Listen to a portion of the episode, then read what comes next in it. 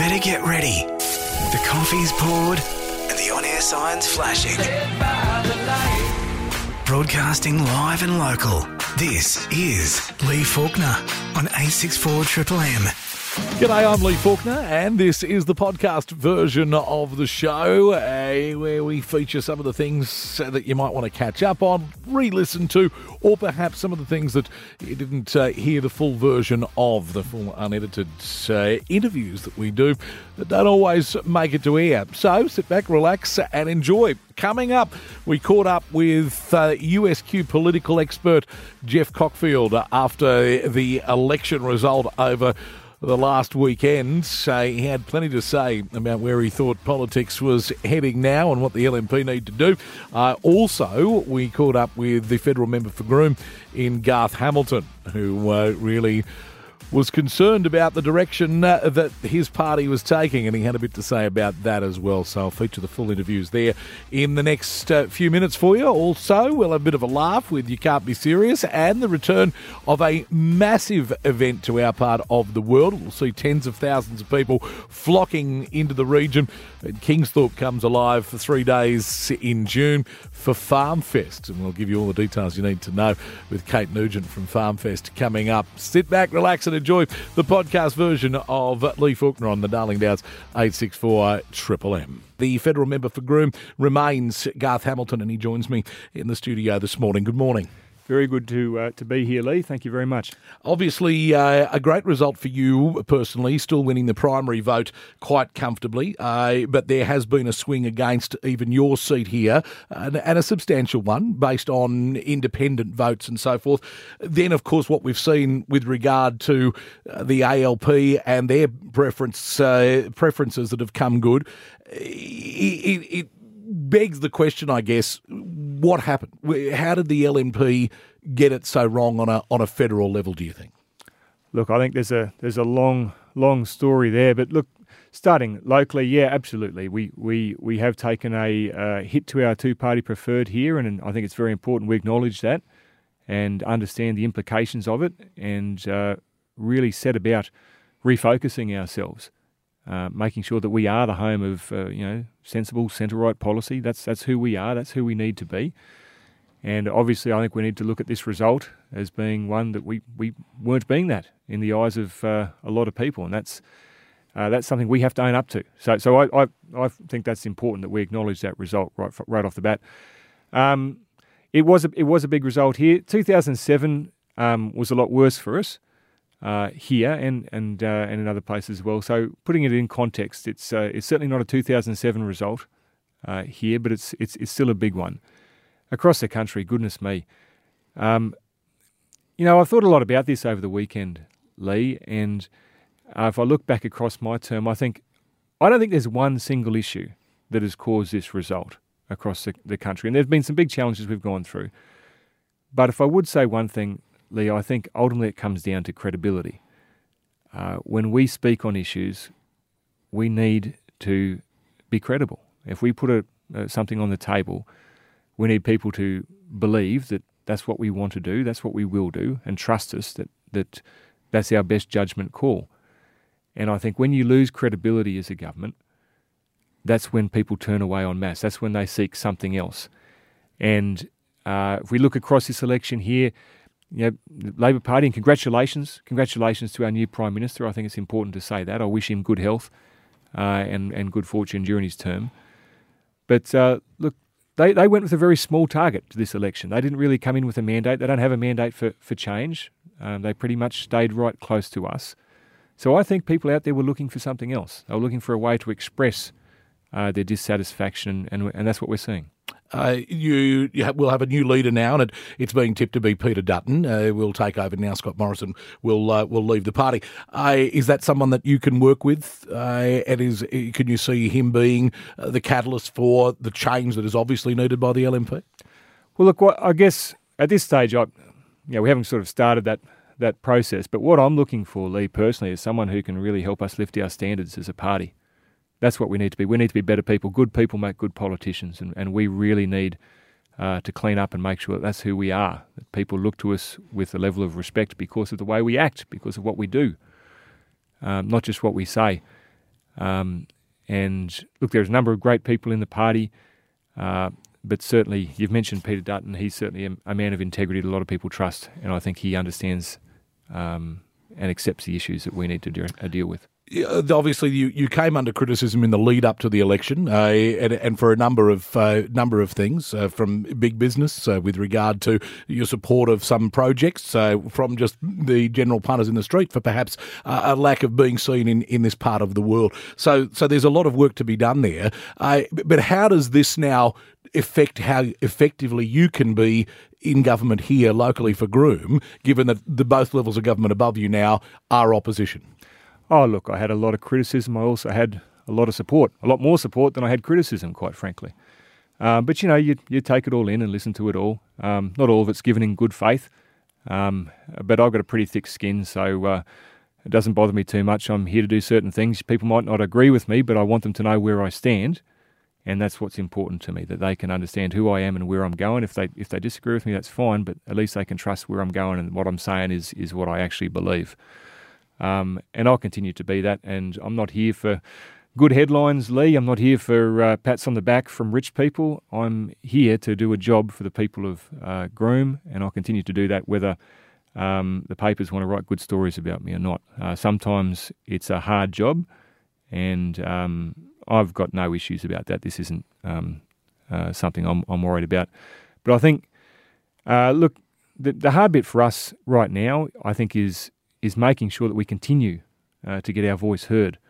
Uh, we have had a pretty good run uh, under this this government. We've seen that wonderful second range crossing built here by this government, uh, by the, uh, by the former government. Sorry, the days are slipping past on me, Lee. We've seen inland rail get refocused back towards Toowoomba.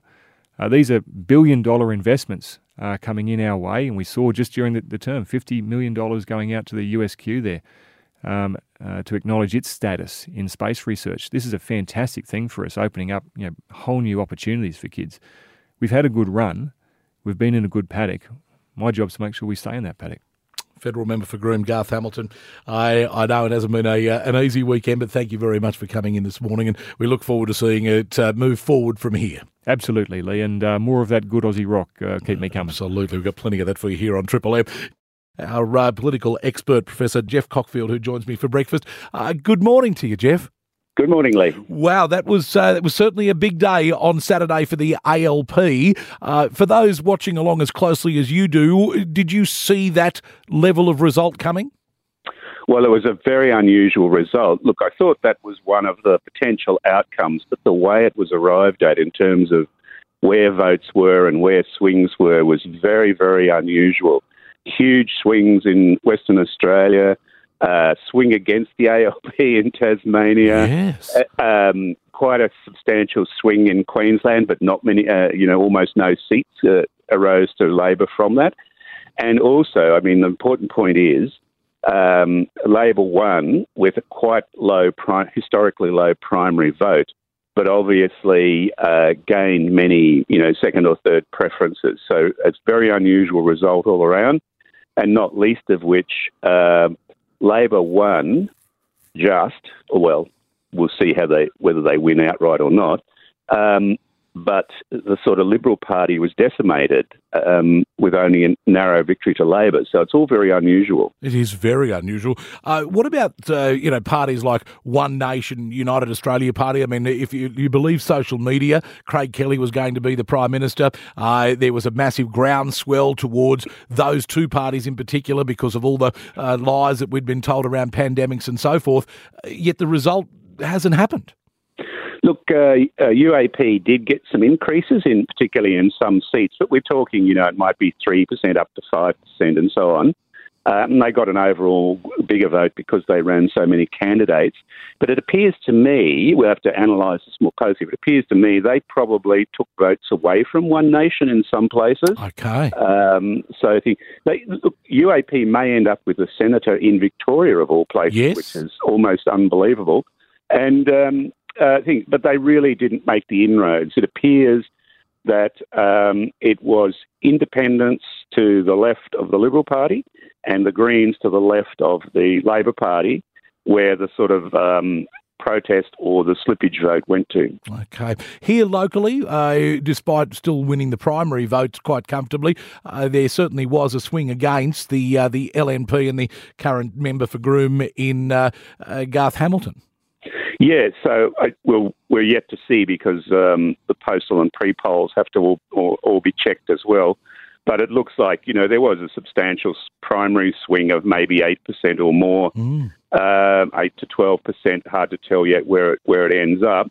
And that does translate into a, uh, a lower margin. But, you know, it's still a, a seat that's held by, you know, 12, 13, 14% probably at the end of the day. So that, yes. that is still a safe seat. Um, the independents uh, split. They sort of split the vote. There was about uh, 16, 17 percent between them, um, and that was that's a good result for independents in a seat like Groom, but of course nowhere near elsewhere. Um, and it's still a, a, fairly safe seat, but perhaps with a little bit of a a little bit of a warning, I guess. And um, Labor primary wasn't that strong. Yeah. So where to now for the LNP? Uh, there's some talk that uh, they will now really start to focus even further right. Is that likely to be what we'll see? Well, this is going to be the great question to us mm. because essentially it looks like the voting, in, in, including in the Senate, we, interestingly enough, it looks like the voting is has moved us back to the centre uh, but it'd be, it looks like some in the Liberal Party are saying, well, we should have moved to the right. We should have been more to the right. So that's an unusual argument. Whereas you see ones like Simon Birmingham and others arguing they have to, they have to be working at the centre, looking at the, the women's vote and so on and so forth. So uh, they're in for a very, very big period of turmoil while they sort that out. But it's very hard for me to see that, you know, when the voting moves to the centre, depending on where you are, uh, and then you argue that we should have been more to the right. I'm not sure how that is all going to pan out.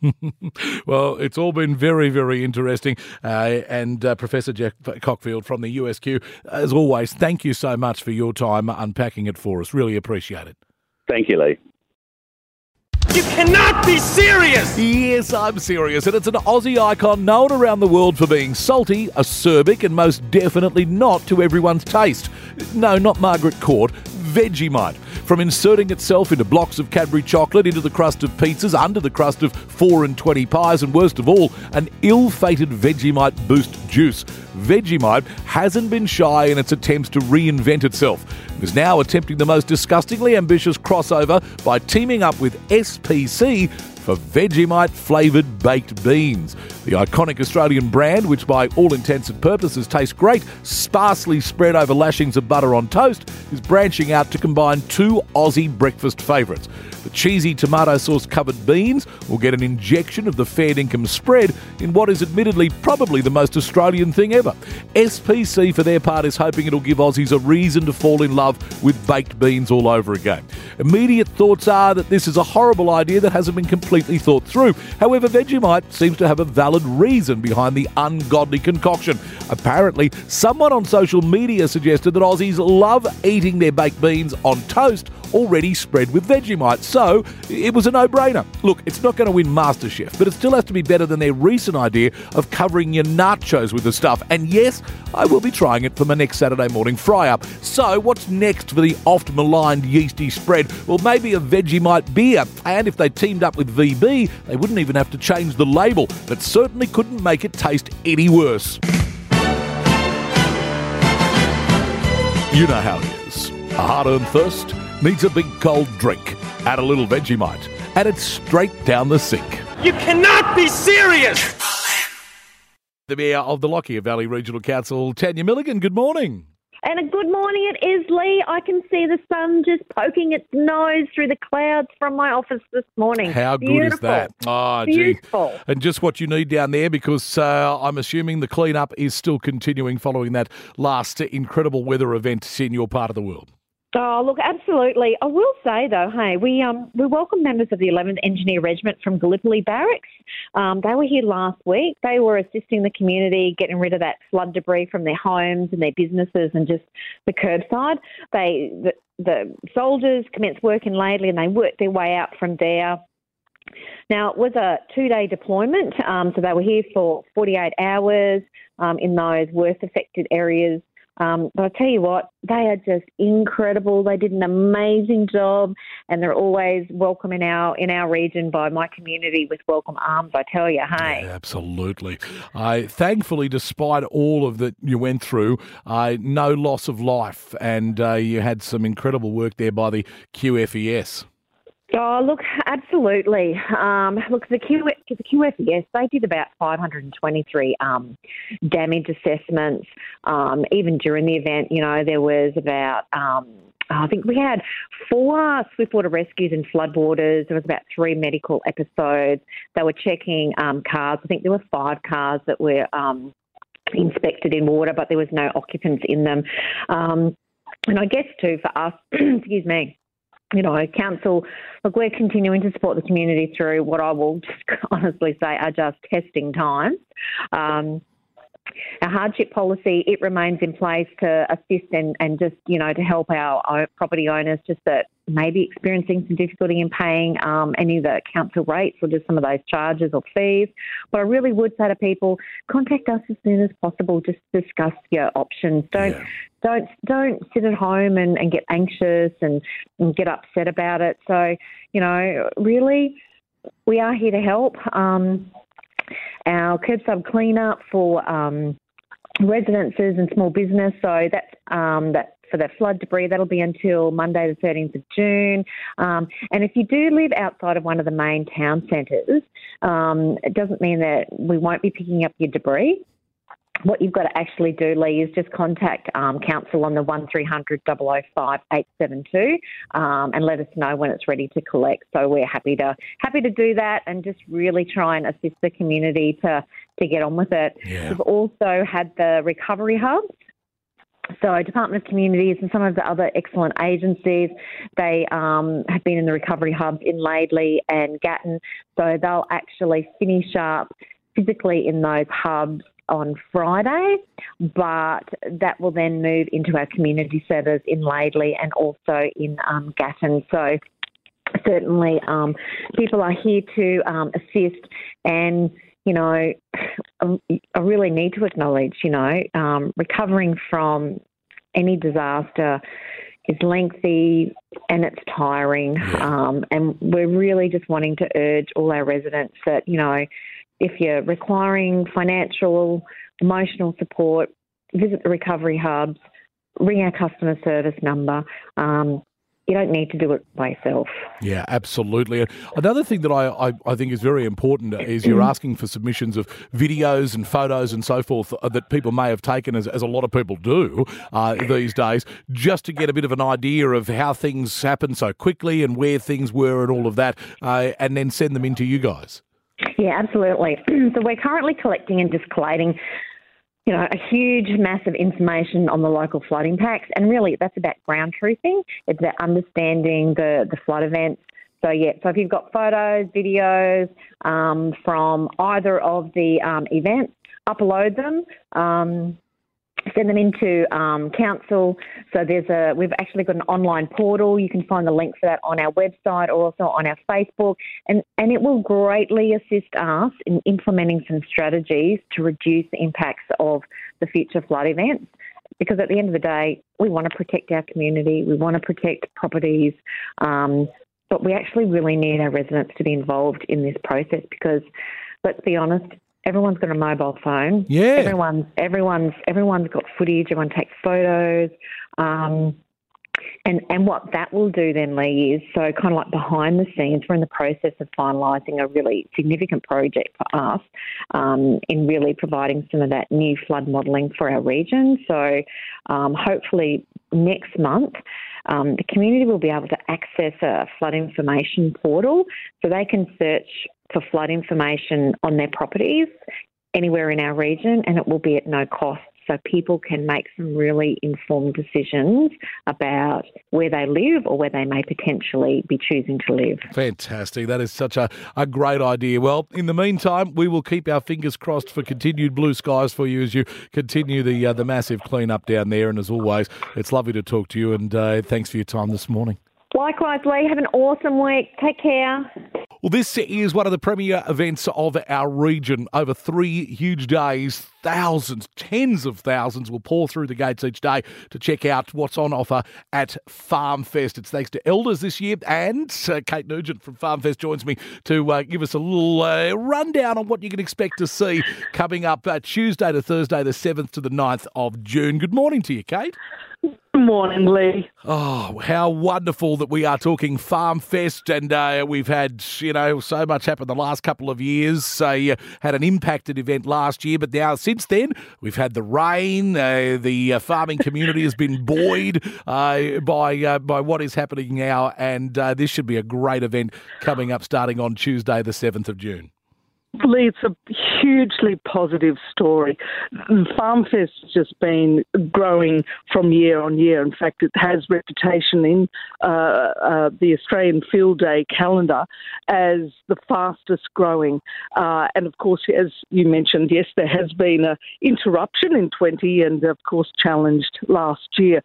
But we are on record with the biggest Farm Fest ever this year. And, and it's so exciting. Over 2,000 companies will be represented on site, every site filled. Uh, our livestock areas bubbling, bursting, you know, with livestock breed exhibits through to the working dog demonstrations. We have a, a new, what we call Rural Relief Centre, where we have a number of uh, organisations who are uh, on at the ready to talk to our farmers, our families about, you know, whether it be general health or any any matters of concern that they may have. Uh, as yes, we've been combating floods over the you know this past little yeah. while, and uh, so look. There's much more. We've got a new feature which is called AgriTech Alley, which leads us to the AgriTech Pavilion. So we have seen an increase in the number of agtech uh, and innovation companies being represented at FarmFest this year. Lee, it, it is buoyant and totally optimistic, and we are so, so excited to present Elders FarmFest 22.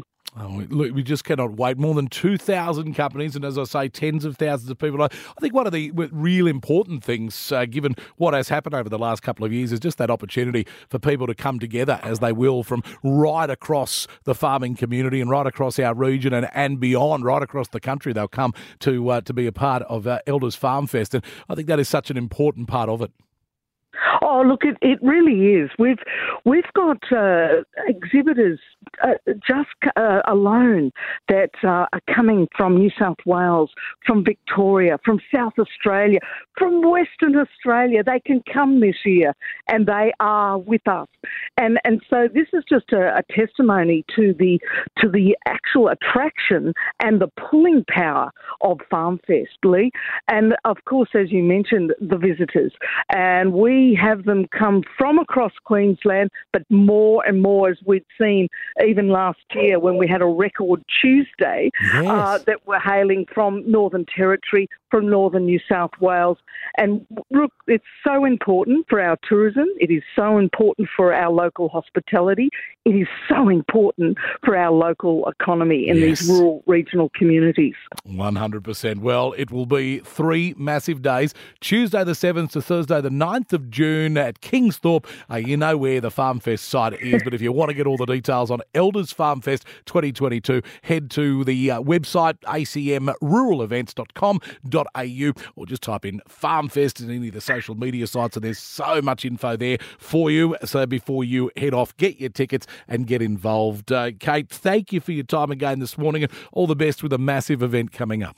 Thank you so much, Lee.